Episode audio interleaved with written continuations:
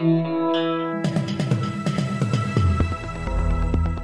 listening to the Betoota Advocates Weekly News Wrap on Desert Rock FM 96.5. Welcome back to the weekly Betoota Bulletin and a special shout out this week to our mate Jim Trelaw, pushing sheep down there in the cold, semi arid country of South Australia. Keep up the good work, Jim, and keep up the moustache. Your family are very proud of it, and they're very proud of you. Now, today's show is obviously hosted by myself, Clancy Overell, editor of the Betoota Advocate, and I am joined by the Kay McGrath of the Diamantina Shire, our newsreader, Wendell Hussey. How are you, Wendell? Very well, thank you, Clancy, and very happy to be a regional Queensland man on a week like this.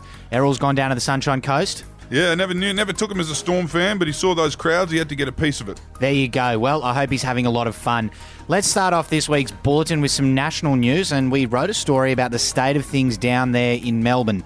The headline on that one was Reverse Psychology. Premier Daniel Andrews tells Melburnians to go out and have fun in the hope they keep disobeying him. Yes, things are looking very grim down there. We say that uh, time and time again, but you know it's it's just getting worse. They're ranging from 400 to 700 a day, and there's whispers of upwards of a thousand. But as a result of that, and the fact that huge numbers of Melbournians have been refusing to follow instructions, Dan Andrews has decided to change tack a bit. He's telling them to go out and have fun as if this pandemic never happened. And he's obviously hoping that Melburnians keep ignoring his orders and do the opposite. So it's an interesting little ploy there.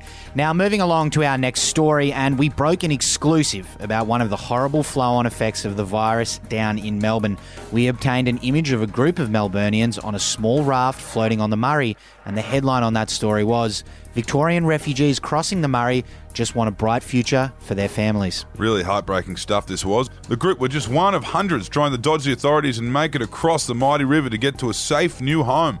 Now, obviously, a lot of Australians are concerned that most of these boat people on the Murray are just economic refugees trying to settle in the north and west of the country. So there's been a bit of negative sentiment towards them. And one comment which typified that sentiment was from Digby Jones, who said, The problem with Victorian refugees is they don't blend into local culture.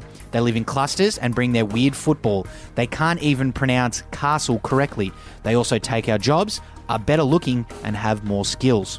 I disagree with the comments about them being better looking and having more skills, but I think it's a sentiment that we'll see Scott Morrison tap into any second now. I will say that they do mispronounce castle. You can just see that in the comments from all of the uh, you know Victorians on the borders saying they just want to move to Newcastle. And I agree with you. I think Scott Morrison will tap into that. It's free political points, so it makes sense to dunk them.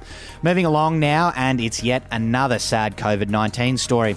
Canberra is on the brink of an economic collapse after COVID 19 ends all Year 6 excursions. Yes, you've got a feel for the bush capital, don't you? They've weathered a fair bit since they were created because Melbourne and Sydney couldn't stop trying to big dick each other.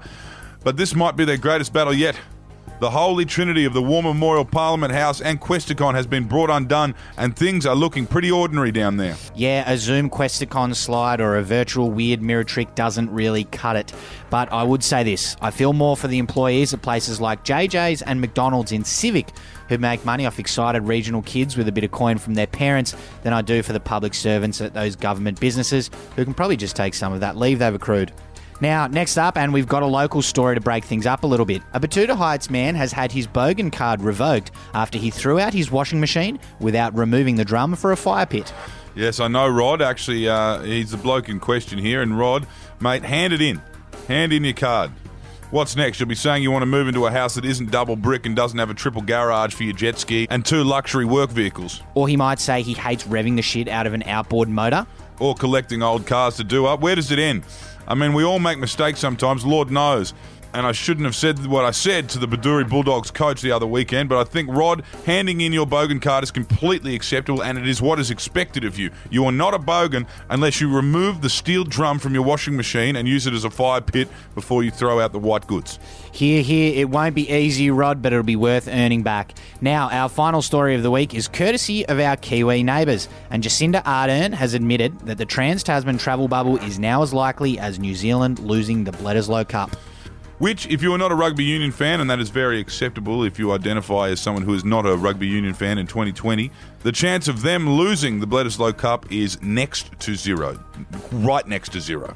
So if you were hoping for a little Queenstown ski trip or a road trip up the North or South Island, don't get your hopes up. And I don't want to blame it on Sydney or Melbourne, but that is on you, Sydney and Melbourne. So thank you. And on that solemn note, that is all from us here at the Betoota Advocate for this week. We'll talk to you again bright and early on Monday morning. But until then, enjoy your weekend and treat every draft beer as if it's your last, because as this year has shown, you never know what's around the corner. Hooroo.